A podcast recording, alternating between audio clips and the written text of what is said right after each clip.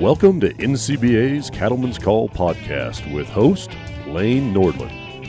Alrighty, friends, welcome back to another conversation here on the Cattleman's Call podcast. I'm Lane Nordlund, and uh, the dust has not settled on election 2022. We are just a few days out from election day, and uh, some races still yet to be decided. We have a runoff occurring in the state of Georgia for that U.S. Senate race. And uh, so there's a lot in the air in terms of the United States Senate and which party will be uh, taking lead of the chamber. But uh, one thing we know that the House of uh, Representatives going uh, to be controlled by the Republicans. So that's going to be our discussion today. How is the shift in Washington, D.C. going to impact agriculture? More specifically, the upcoming Farm Bill, which uh, negotiations are already underway, definitely going to be uh, shaped much differently with the changing of the guard in the House itself. Uh, so, joining us here today uh, from Washington, D.C., the NCBA office out there, of course, uh, Mr. Ethan Lane, NCBA's Vice President of Government Affairs, along with David Watts. And David managed Don Bacon's race out of Nebraska and Reagan Deering's race out of Michigan and uh,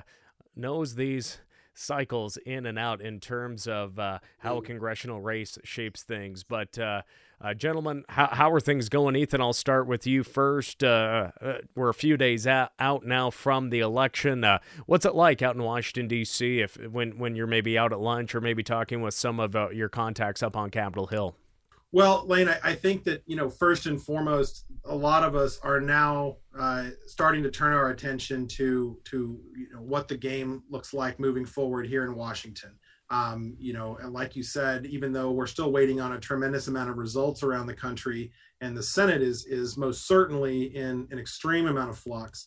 Um, we are getting a little bit more clarity on the House side. We have you know at least eight Republican flips at this point, and save uh, for some kind of real disaster in California or a real shift in some of those outstanding races, that's enough to at least get them over the finish line as far as control of the of the House of Representatives. But you know what it what it doesn't give us is clarity on what that leadership footprint is going to look like. You know, Kevin McCarthy has been at this game for a very long time, going back to before Paul Ryan was Speaker.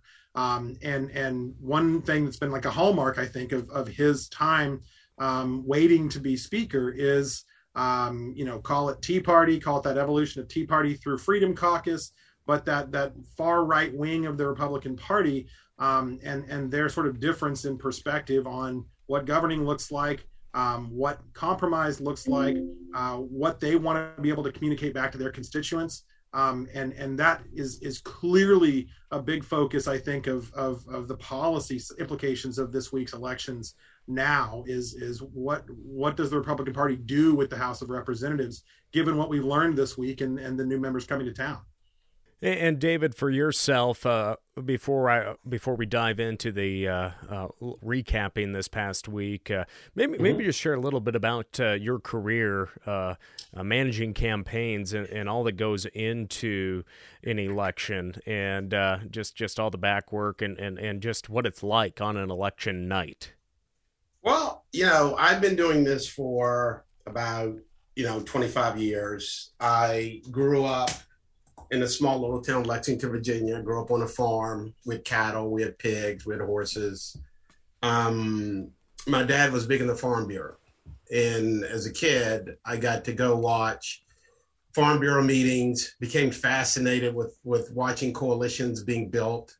The chicken guys would gang up on the the cow guys, who would then turn around and gang up on the horse guys, who would turn gang up on the pig guys um, and I became fascinated as a kid with coalition building and politics. Went to college, got my undergrad in political science, worked on a lot of campaigns, then went to Texas, moved to Texas, then went to UT, got my master's in political science. Um, went to work for President Bush 2000, 2004, worked for Senator Hutchinson, worked for Senator Cornyn. Um, and then Pete Sessions brought me into the NRCC in 2010. And so I literally have been doing house races since then. So it's been, God, about 68 house races in about 12 years. Um, and so it's one of those deals where you like having a niche, but you'd like to do like a statewide every once in a while just to try something different. but everybody ends up calling me, you know, you're one of the house guys. And I'm like, you know, I'd really like to be one of the statewide guys, you know, but I do love house races. They're more organic, they're more, you touch the voters, you kind of know the defined universe that you're working in. Um, you know, as far as this cycle, and and I think all cycles going forward, um, we live in a 50-50 America. Um, I think the biggest mistake that a lot of people made this cycle, and I was telling Ethan this earlier, we don't live in politics. We don't live in these these wave environments anymore because the politics just doesn't allow it. Um, and the reason why I say that is you know, in 2010, when Republicans picked up 63 seats, you know, the enthusiasm for that movement was basically Obamacare. It was taking over an entire healthcare system and then reallocating how that healthcare system reallocated resources. You know, that's what got you a 60, 60 seat margin. You know, 2014, we, we picked up 14 seats basically just because we were the party out of power and by the time this cycle is done, that number is going to be between 10 to 12. Um, the Democrats picked up 40 seats in 2018. And that was more of a reaction to, I still can't believe Hillary lost in 2016. So what you had there was every Democrat, high propensity, mid propensity, or low propensity Democrat who did not vote for Hillary in 2016 because everybody thought she was a shoo in. That was the very first chance they had to exact their revenge on Republicans. So they kicked out 40 of our members. Um, but, and then when Biden got elected, Democrats won the House, Democrats won the Senate. Everyone started looking at the historical map going, voila, Republicans going to pick up 33 seats. Well, there's a couple of things in play now that wasn't around back in the 40s, 50s, 60s, and 70s, 80s, and 90s when that natural historical pattern just developed. One is the internet. Two is campaigns have come become very sophisticated. So we know from cycle to cycle who voted, who didn't. The third thing is money. There is so much more money in politics now and money it flows about 50-50 at the end of the day there's always someone with a little advantage but at the end of the day both sides will raise about the same amount of money and because of that it's created this 50-50 country that we live in um, the country is divided it's divided on the presidential level we have a 50-50 senate right now which will change um, and the Republican majority in the House is going to be three, four, five seats. We're going to have a 50 50 House where you're going to have four or five members, or six members, or seven members on any given day form a block and just control whatever goes on in the House of Representatives. Um, and so I think Speaker McCarthy, and I'm pretty sure it's going to be him, his uh, political skill is going to be tested on a daily basis because depending on the issue of the day, there's going to be different coalition groups that will get together to either support something or block something. Um, and I think what you're going to see too is you're going to see a lot of guys trying to cut deals with Democrats because they're, they're because if we have 20 or 30 guys bailing on an issue, you might see the speaker. Uh, when I was at the committee, Boehner had to do this all the time. He had to go cut deals with Democrats to get the debt ceiling raised or to get the budget passed or maybe even to get the farm bill passed. Um, so I think you'll, and I think you'll see that too. Um, elections are, um, because of the money, because of the, the, the, the more sophistication, polling this cycle was very good. Anyone who's anyone who takes a swing at polling this cycle will be way off. If you look at the internal polls, and I tell people all the time, they're like, "How do you know polling was good?" I was like, in my two Democratic races, every time I polled, they tell me we're going to lose, and we lost. polling was good. In Don Bacon's race, every poll I took said we were going to win by three or four points, and we won by four and a half points. Our polling was good. So, you know, polling was good. You know, another good example, if you look at, I looked at the generic ballot the night before the election, it was R plus two. R plus two tells me, okay, we're going to pick up 10 to 15 seats. Well, it looks like we're going to come in that 12 range somewhere. So polling was actually correct this cycle. And we pretty much got it spot on. So, gentlemen, uh, as David mentioned, we, we may see uh, that uh, coalition uh, come together to try and get something passed or blocked in the House there.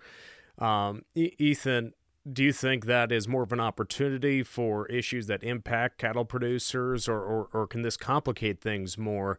Um, is this more of a time for compromise to get things pushed forward, or are we going to see these different groups uh, digging their heels? I, I, guess what, what concerns you from the advocacy side for the cattle industry?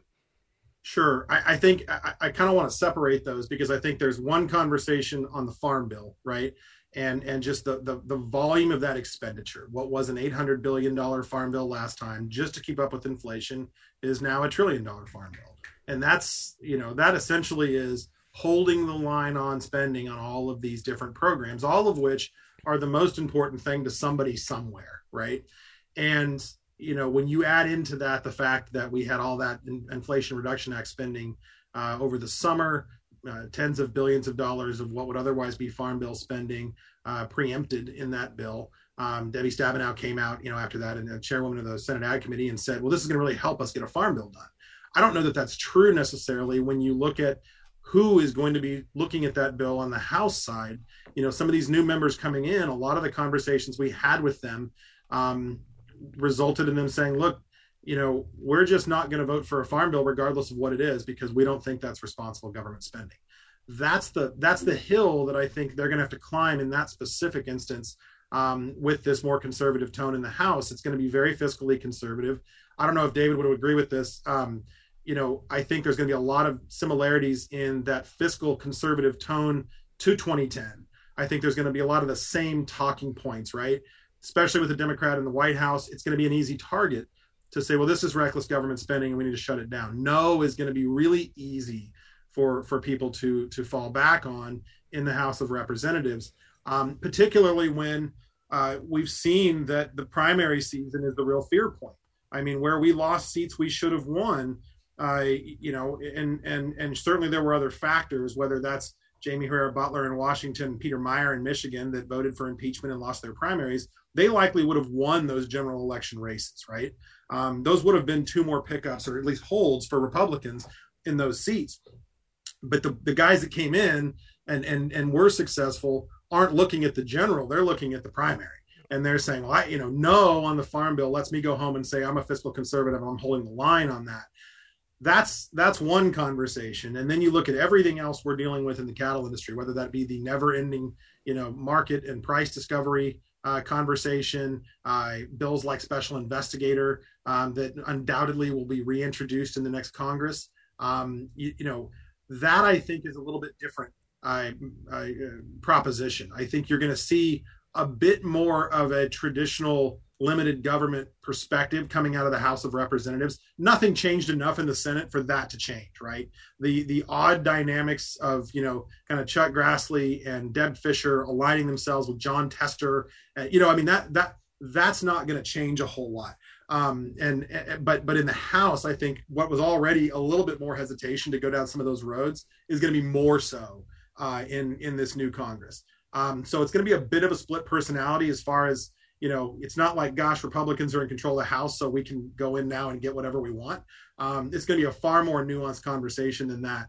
Um, but I, I, do think that that it's going to be a, a, little bit of a better environment for us as far as you know that general philosophy of hey, less the the less the government is knocking on cattle producers' doors, the better off we probably are. Um, that's going to be that's going to resonate more in the House um, than than probably it has in the last few years. I was working for the NRCC in the the um, 12 to 14 cycle, and I remember the struggle to get the 2013 Farm Bill passed. Um, and I, I, remember the most frustrating thing was you didn't have a problem with Republicans on the Agriculture Committee. You had a problem with Republicans who weren't on the Agriculture Committee, who or who or who didn't have a vested interest in the Farm Bill, who who, who it was so easy for them to vote no on it because it had no direct effect on what what went on back in their district. Right. And I remember we jumped through a bunch of hoops. You know, at one time they bifurcated it because the whole issue was over SNAP payments. Yep. And so they took the SNAP payments out and said, okay, let's vote on A. We'll get the SNAP payments. B. Well, they didn't like A or B. They just never, you know. And if memory serves me correctly, we need we had a bunch of Democrats help us pass the farm bill, and I think we're going to have this same situation this this this time. And I think Ethan's right. It's going to be if you're a Republican, it's when the farm bill hits the floor, it's going. It's not going to be taking care of farmers first. It's going to be how do I guarantee I don't get a primary and take then take care of farmers? You know, how do you do that political ju- as I like to call it, where a you want to take care of farmers because everyone loves farmers.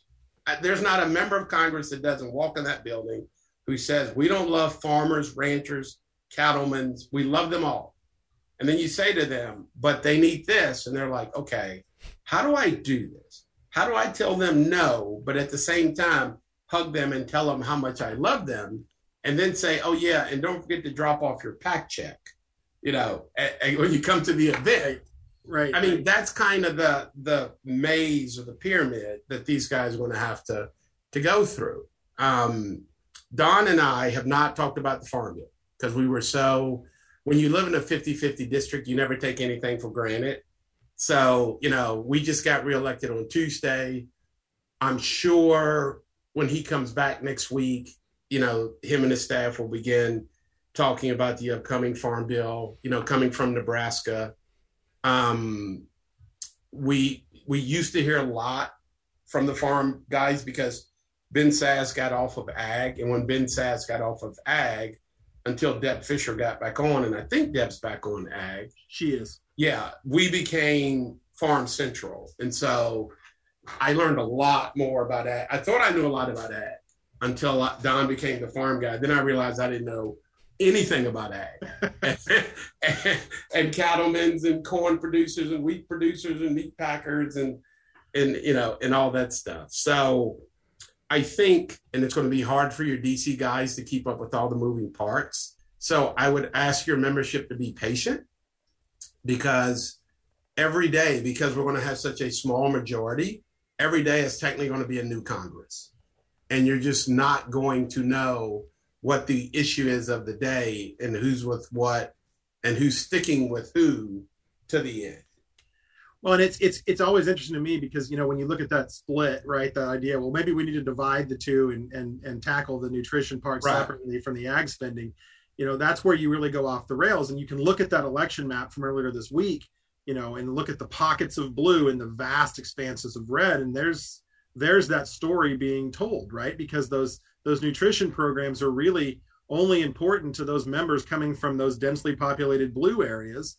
And and that's the cities. That's i mean you know once you get into the suburbs where those republicans are, are more in control you you you just don't have that pressure on the nutrition part. There's literally no value for them in voting for 800 million dollars in nutrition spending.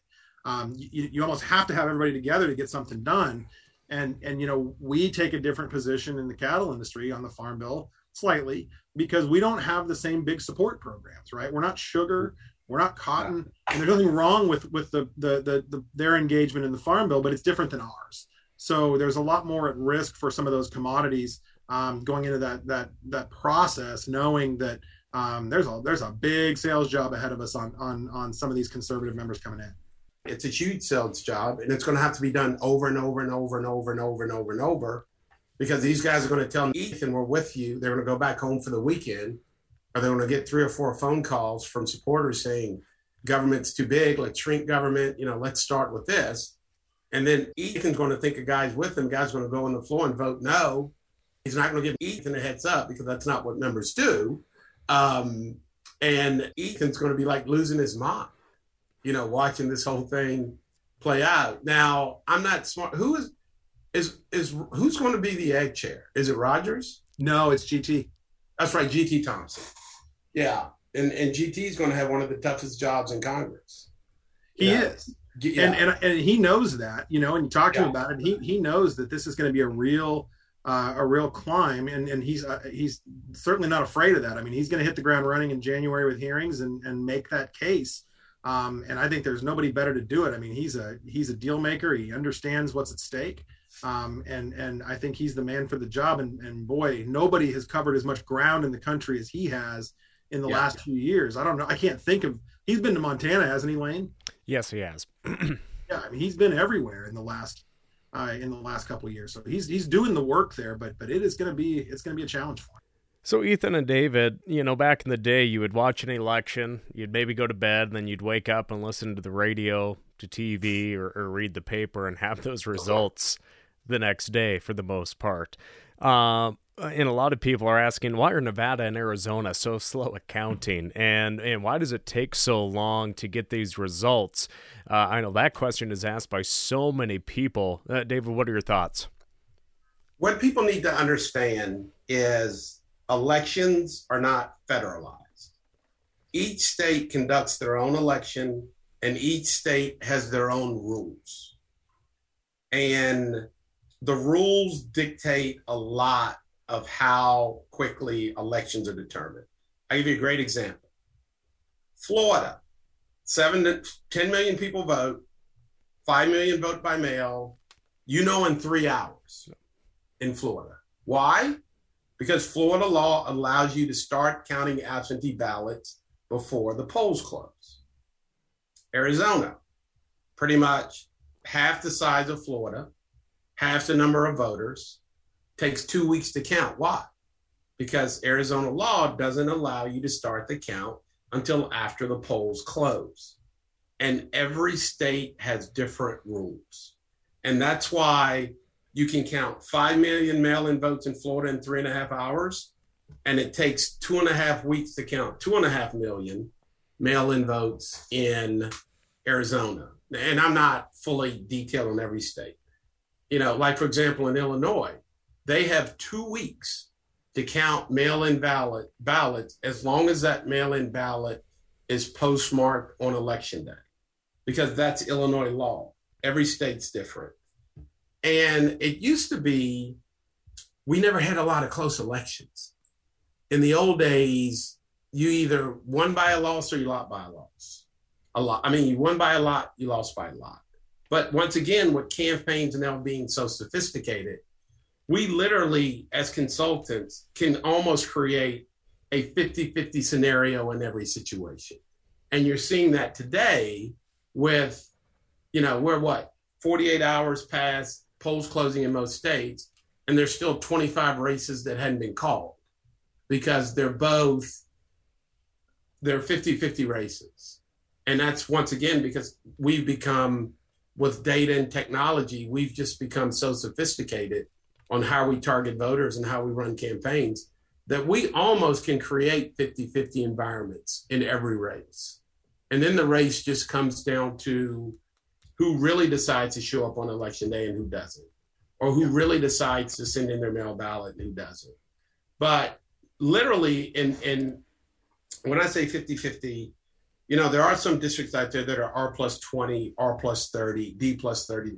They don't have competitive races. When I say 50 50 races, I'm talking about the races that fall in that R plus five to D plus five window where they're just competitive, competitive races.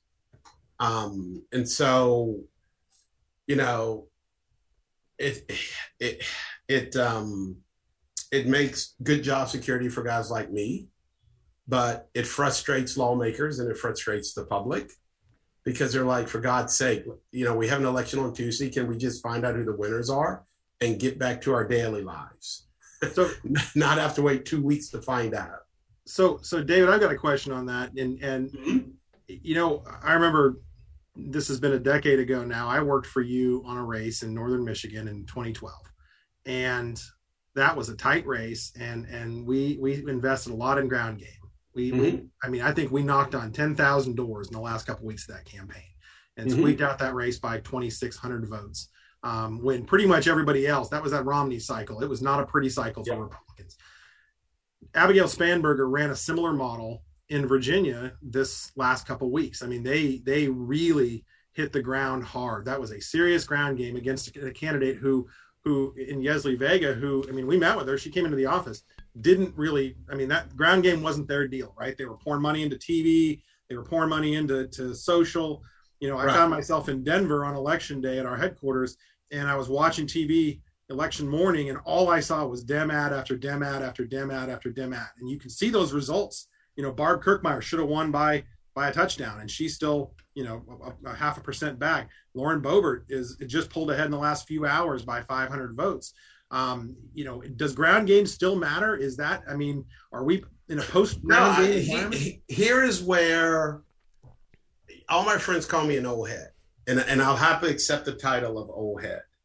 When I went to work for President Bush, I worked on the ground side. I was not a media guy. I was not a digital guy. It's not a tech guy.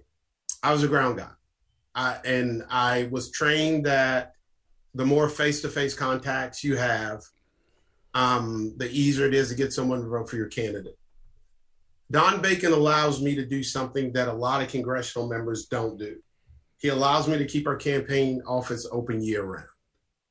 And because of that, I literally start knocking doors the May before the next election. So I literally start a year before the primary. I don't have the final numbers for the for this cycle, but we would have knocked we would have knocked on a hundred and seventy thousand doors in Nebraska to from May of 2021 until November of 2022. We knocked on 30,000 doors the last 10 days of the campaign. And what starting early allows me to do, it allows me, A, to build a culture, but it allows me, too, to train a team. And what I do is we start small and we we add staff, we add staff, we add staff, we add staff.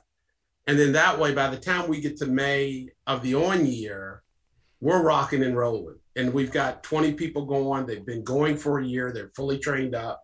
And when I need to add the next 20, those 20 train those 20. So uh, the Saturday before election day in Nebraska, too, we had 142 people knocking doors. Wow. And we literally knocked on 10,000 doors in one day. I know congressional campaigns that didn't knock 10,000 doors the whole campaign. Yep. We did it in one day. Um, because to me, that's how you survive in a 50 50 district. You have to go that extra mile and you have to talk to the voters.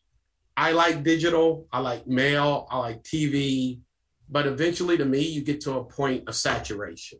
You know, if I run 12 TV ads about Don, usually about the eighth TV ad, the people are like, enough, enough, enough. Now, I don't stop doing it because everyone, but yeah. they're pretty, they're pretty much like, okay, we've seen eight ads about Don, we get it. And the way I supplement that is I just keep sending people to their door. You know, we just keep, and then and then what we do is we have a survey, and we're like, hey, last time we were here, you were for this, this, and this. Has that changed? Because people change their mind all the time, and they they're like, yeah, we don't like Don's position on this, and then we and then we educate it, and and we educate and we educate and since I've been working for Don since 2016, we've in the you know the the four races we've probably knocked on a half a million doors in the old Nebraska two and the new Nebraska two because that's the only way I know how to do it because I'm an old head. Um, I it, and it, it, it makes a difference, you know. In some campaigns, they're just not organized. They don't knock on any doors and they lose. And I wish it was as simple as you knock on a half a million doors, you win. You don't, you lose. But to me, it's impossible to win a 50-50 without having a, a ground game. Yep. It's it's just in, it's impossible to do. And I do realize that resources come into it. And as a GC, my biggest task as a GC, and, and I tell my clients all the time, they're like, well, what do you do as a GC? And I said, every day my job is to make the best bad decision for the campaign. That's literally what my job is every day. And I have to referee a lot of disputes between the TV guys and the digital guys when I tell them, oh, yeah, by the way, I'm taking $50,000 for a door program. Right. And they lose their mind. And then I explain to them, we're not going to be successful without doing this. Um, and it, it's a culture and it takes a while. And I would suggest that any freshman member who barely gets here, in other words, wins by less than 5,000 votes, it's in their best interest to develop a field program and start to create that culture and start knocking on doors now. Because if you got here by less than 5,000 votes, let me let you get in on a secret, you're going to be targeted next cycle because you barely got there. Mm-hmm. So it's not going to be any big secret out there about who's on the target list. It's going to be the guys who barely got here this time. And if you think that, that Club for Growth is going to stay out because you're in jeopardy as a Republican member, you're wrong. Right. You're going to see a primary challenge, you're going to see a general challenge, and it's going to be relentless. And I tell all my clients, you know, Club for Growth, NRCC, CLF, those are gravy. That's the gravy in a campaign. The fundamental responsibility to take care of our business is our responsibility. Yep. If CLF comes in, or if the club comes in, or from a Democratic campaign and HMP or D Trip comes in, yes, I'm dancing the happy dance because that then allows my campaign to go off and do other things because the big boys have come in. But if you're writing a campaign plan and you basically write that campaign plan to include all these guys coming in, you're giving your member a flawed campaign plan because yep. there there are no guarantees in life, especially when it comes to outside groups deciding where they go to spend money on both sides and where they don't. Um, so, long story short, big believer in door to door, big believer. And there are some rural districts where you can't do it. And then you have to get real creative. But any place you can send a volunteer to knock on the door and hand that piece of lit to a potential voter and tell them to their face why your guy is better than their guy increases the chance of them voting for your guy by about 15, 20%. Well, that was always the problem in Michigan one is it takes 10 hours to drive across it, 30 right. counties. Yeah. You know, you do the same thing in Toledo, Ohio, you might get shot, but you can cover that district in an afternoon. Yeah, know? but they, I mean, you don't send your you don't send your canvassers into uh, some pretty shady areas. You know, that's where the mail comes in, and you just carpet bomb them with mail because right. you don't want to send your your walkers into some interesting neighborhoods. I'll just put it that way. No. So, so Ethan, as we look at all of this, uh, who who are going to be those very influential leaders in, in both the Democratic Party and the Republican Party uh, that are, are, going to be pro agriculture, and maybe we could even say who are going to be those influential uh, uh, uh members, especially in the Senate. Uh, Joe Manchin kind of comes to mind as well, uh, as he's kind of been, been, that Democrat right now that has kind of put the brakes on a lot of bills put forward over the past two years. But on that ag standpoint, what, what are we seeing there, Ethan? You know, I, I mean, obviously the the thought leader on this in the in the House ought to be GT, and I think that it I think that it will be. I think that um, you know in in Republican leadership and larger sort of broad party leadership in the House, uh, you don't have anybody that's that's really sort of hyper focused on agriculture. Uh, I mean, Kevin McCarthy's always supportive of agriculture. Steve Scalise is always really supportive of agriculture. Um, Tom Emmer, obviously, is always very supportive of agriculture. He's a he's a friend of our current president, Don Schiefelbein. I mean, last time I saw Emmer, uh, he he took a selfie and sent it to sent it to to to Donnie. You know, because I mean, that, that's just he's he's wired into that community because Minnesota demands it. Um, so you know, those those champions are there and they understand the importance of of agriculture and the cattle industry um, to the economy, but also as a voting bloc, quite frankly. Um, and the fact that we're so we're so spread out around the country, you know, that influence is everywhere. We're at town halls, we're we're in the conversation. Our members are showing up in, in roundtables throughout the country. Um, and and so that, to my mind, and, and you know, looking at our government affairs strategy, puts everybody in play. Right? They may not show up for every issue on agriculture, but it's looking for those opportunities where, hey, we're on your radar, or we should be this week on this issue. And we have a lot of success running that strategy. You know, we're not going to come back to you on seven other issues, but today, you know, even though you're not on ag and you don't think about this a lot, this is important to, to your, your producers in your state. And it's an easy one for you to do, whatever the ask might be. On the Senate side, you know, I, I think that we've seen over the last couple years um, a lot of members that um, are, are in that ag conversation at a certain point. They may not be in the daily conversation about agriculture in the House. That's always going to be the, the John Thunes of the world, right? And the and the and the the Senator Hovens of the world. Certainly, Jon Tester. Um, you know, even if we don't see issues eye to eye with him always, um, we've certainly found common ground with Senator Tester in the last couple years. Um, you know, Chuck Grassley, even though he disagrees with with the cattle industry on basically every issue under the sun, um, you know, influential in agriculture. Um, Deb Fischer, those those those key players. John Boozman is a fantastic leader uh, of the of the Republicans on the on the Ag Committee. It would be fantastic to see him as chairman of the Ag Committee. Um, but as a ranking member, um, he's thoughtful, he's reasonable, he listens. Um, he his his head's in a good place. Um, he's looking for common ground. We're really blessed with a lot of folks who really care about agriculture. Senator Durbin.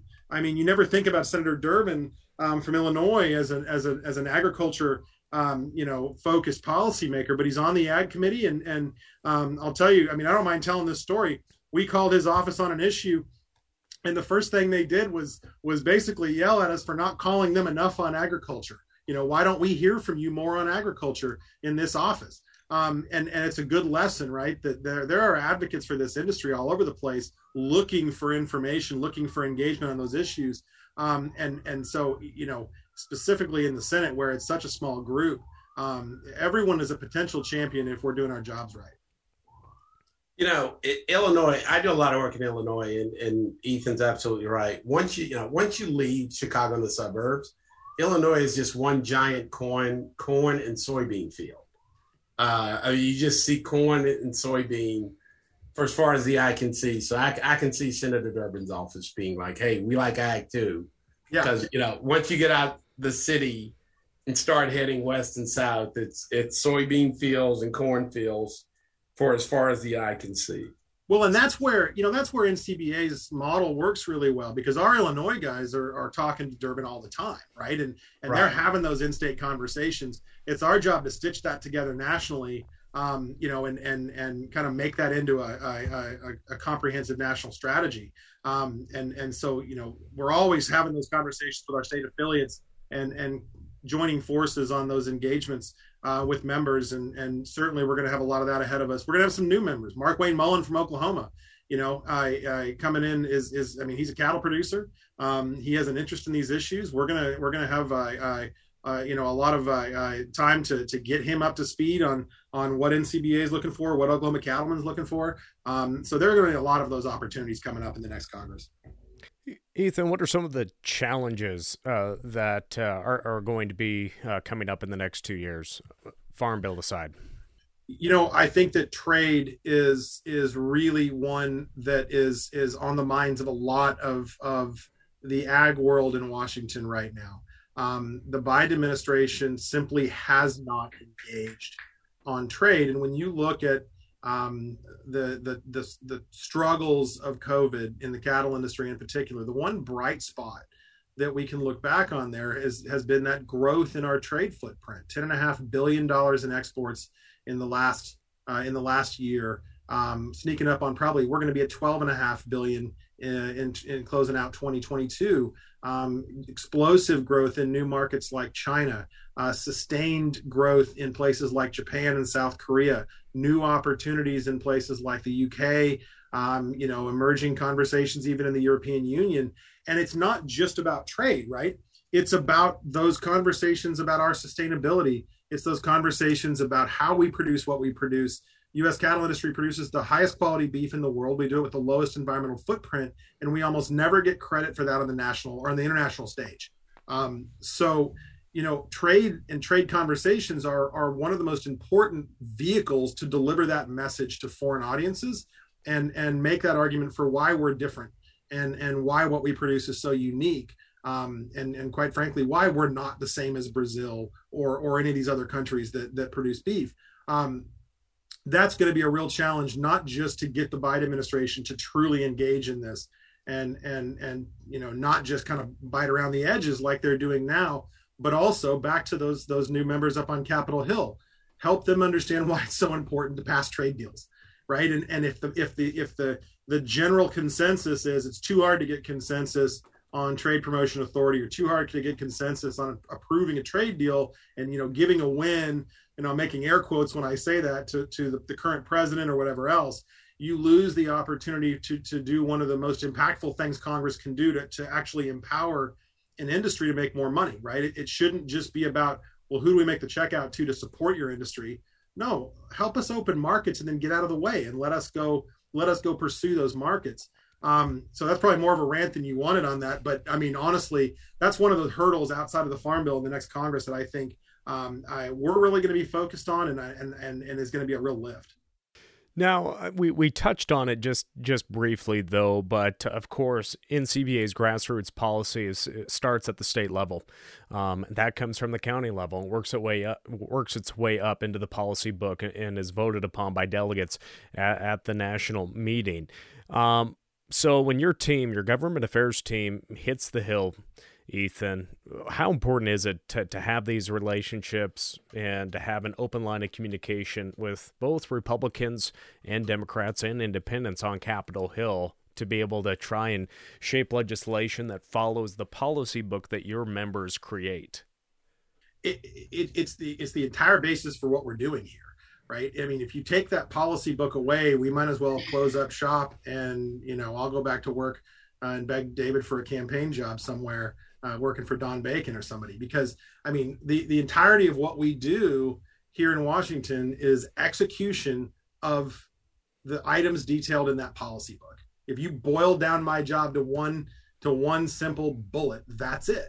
Um, and so, a lot of times, what that looks like is building relationships, conducting outreach, and educating both members up on Capitol Hill, their staffs, but also uh, the administration and the agencies on the priorities of this of this industry, so that when an issue does come up, we're not starting from scratch in in having that conversation. Right? It's not, hey, you know, I'm Ethan Lane from from the National Cattlemen's Beef Association, and I'd like to have a conversation with you about this emerging issue. It's, you know, hey, checking in. We just talked two weeks ago, and you're already up to speed on this, and here's where we're at now. This has now become an issue we need to deal with, and there's a big difference between between those two as far as what you can what you can get from that process. Um, that takes people that takes people knowledgeable not just of how the process works here in Washington, but but the the cattle industry. You know they have to be they have to be fluent both directions. And and ncba is different than a lot of trade associations. We don't have outside consultants. We don't have you know we don't have outside firms working these different issues. We have 18 people in my office here in washington um, that are subject matter experts and they're doing regulatory they're doing the hill um, and everything in between and they're out in the country talking directly to producers um, so we're a unique model it's a labor intensive one but i think the results uh, of that speak for themselves as far as the issues we cover and, and, and that engagement on the Hill.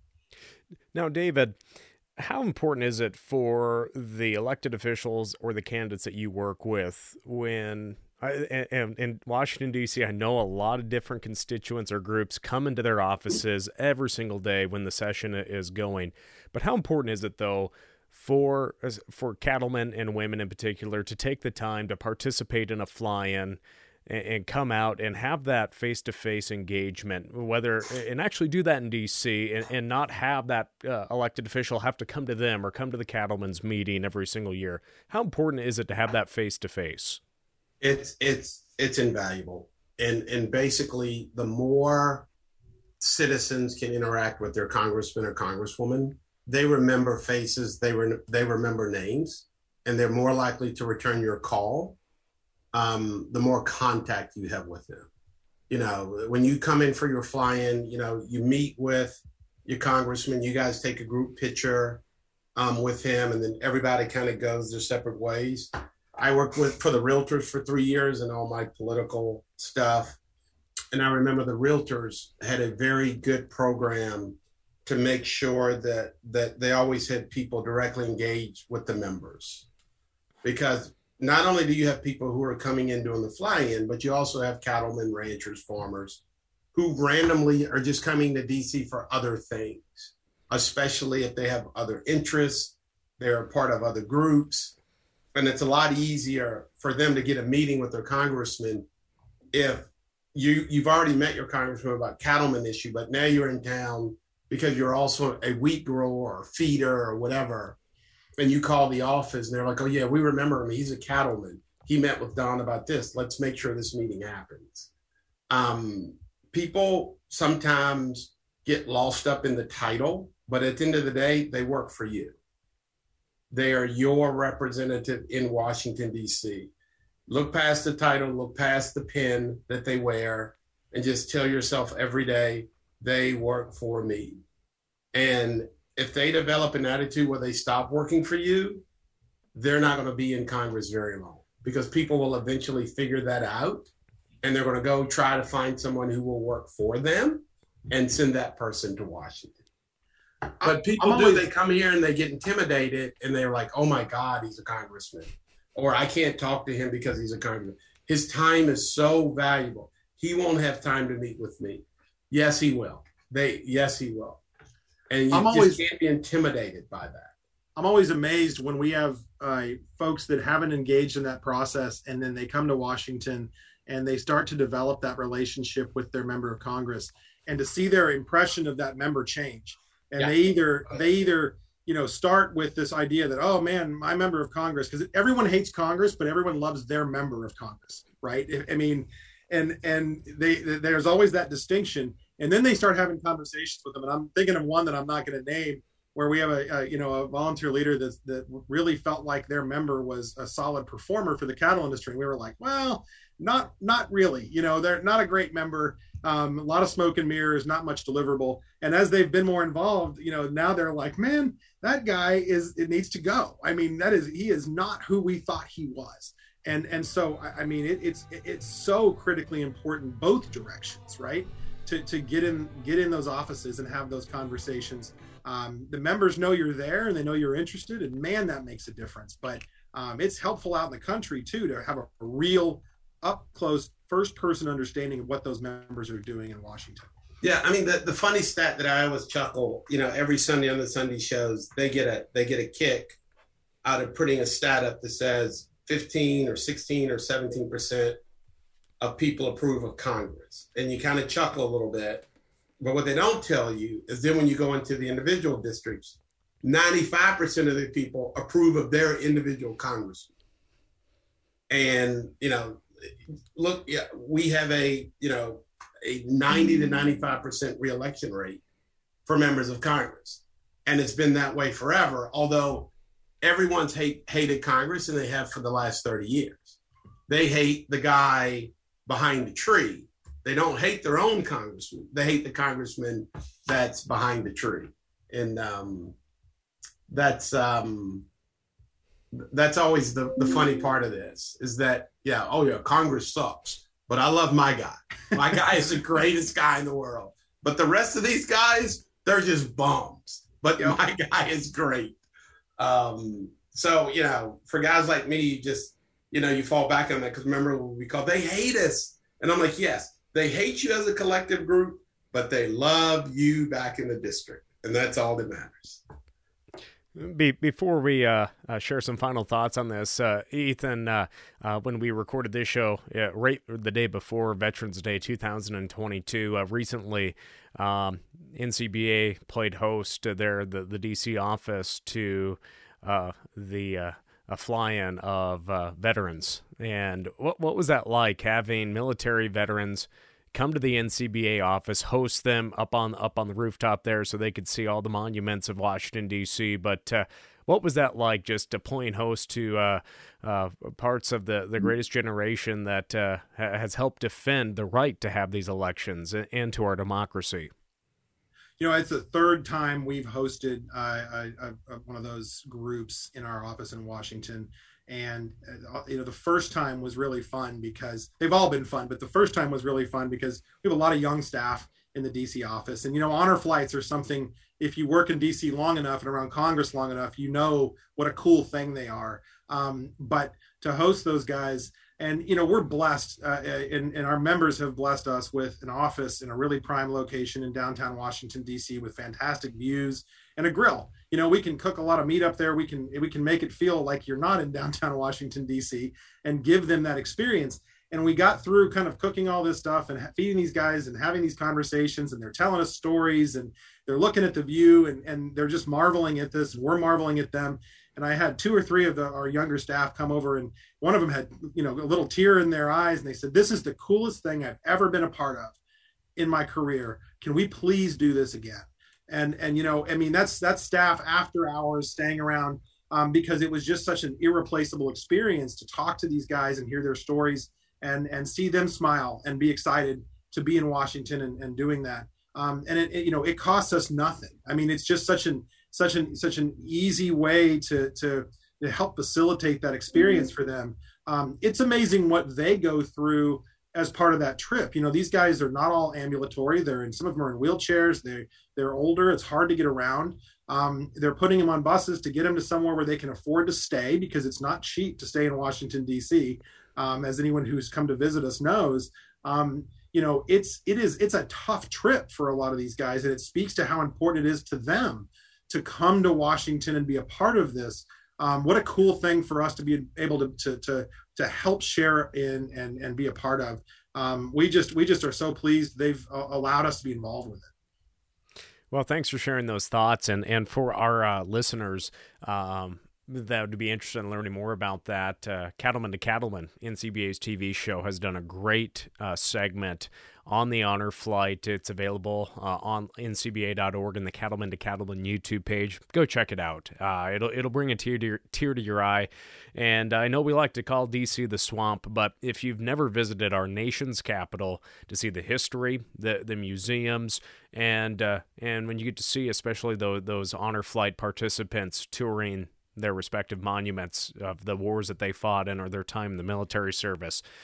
It, it, it really puts all the everything into perspective of uh, all the challenges we have in this world. But uh, th- there's people that have put their lives on the line, and, and those that did uh, give their lives for our freedoms. And so we can call DC the swamp, but I, I, encourage everyone to go out there and truly see the treasure uh, of what it truly is uh, to to our nation as as we said, it's going to take a few more weeks to get some of these states and uh, all the ballots uh, fully counted. I know our friend JJ Goicoechea is currently he has a pack line full of mail bags. Uh, his his pack string is uh, going from the ranch all, all the way to be counted in Las Vegas. So uh, hopefully he can get there with that uh, that line of horses in the mail bags delivered here soon, Ethan. but yeah, are... he just texted me since we've been on this podcast with an update on the race in Nevada. So I'm getting real time updates from the ground. So which one? Um, uh, Masto, Cortez Masto. I think she's probably going to win.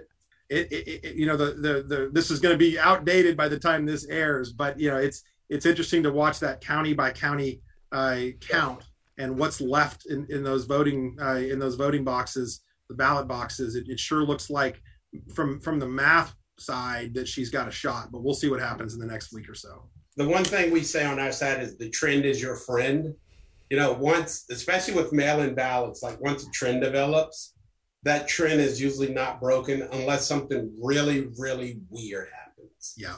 And so, what we always look at for late absentee and, and early voting is the trend, because usually the trend, if it's working in your direction, it's your friend. And if it's working away from you, it's not your friend, but it continues to work away from you. So I always tell people, they're like, what do we look for? I'm like, look for the trend the trend either way will be your friend. You're going to love it or hate it, but it's going to be your friend. Well, gentlemen, as uh, and just to be transparent to our listeners, we recorded this conversation on November 10th, 2022. Just a little bit of reference for the uncertainty that we have in terms of how that U.S. Senate is going to be controlled. And uh, again, we'll, we could be having a very different conversation in two to three weeks on, on how this is going to impact the, the congressional. Uh, uh, House, uh, the House and the Senate races, and just how that impacts uh, uh the agriculture sector as well. But uh, so, with that said, gentlemen, what, what are some last thoughts you would just like to share with the cattlemen and women tuning in to our conversation here today? I will start, and because, and I'll just say on the political side, just engage, engage, engage, engage. As I said, talk to your members, talk to their LAs, talk to their district staffs, let them know what your concerns are let them know what you're happy about what you're not happy about um, don't worry about oh i've called them four times they're your representatives They're there to represent you. Um, you have special needs, you have special issues. Um, engage your members of Congress because that's what they're there for. You know, don't worry about the title, don't worry about the pen. Just constantly stay engaged with your members of Congress. Yeah, and, and you know, from my side, I, I, I would encourage our, our, our listeners, our members around the country. I, I, I remind them that you know when we get into these kinds of cycles where things are tight, um, I do this for a living, and I have access to really good information, and it's still hard to separate fact from fiction. Um, you know, if you're seeing it posted on Facebook in a in a random chain, it's probably not true and and I think that that's really good information for people to remember. Um, you know, consider the source, consider uh, consider the validity of things that you're hearing, um, and and really look for ways to cut through that noise. Lean on your trade associations. Lean on trusted sources of sources of information to get the real story on these members, on these candidates, um, what the issues are, what the reality of these playing fields are, um, and you know, particularly in, in elections like this um, you know, it, misinformation is easy. Uh, and I, you know, David probably would, would agree with me.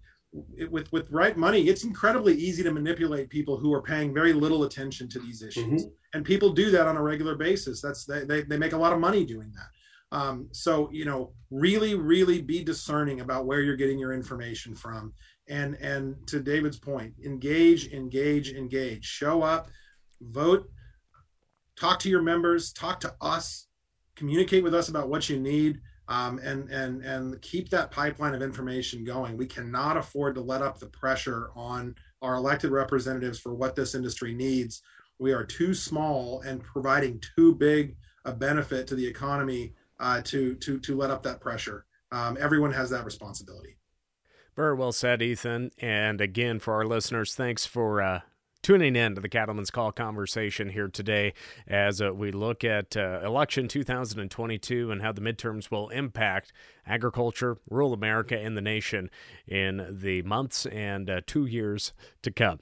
Friends, that will do it for today. Thank you to Ethan Lane with NCBA's DC office and David Watts for joining us. Thanks for tuning in to NCBA's Cattleman's Call podcast with Lane Nordlund. For more information, visit ncba.org and make sure to subscribe to the podcast today.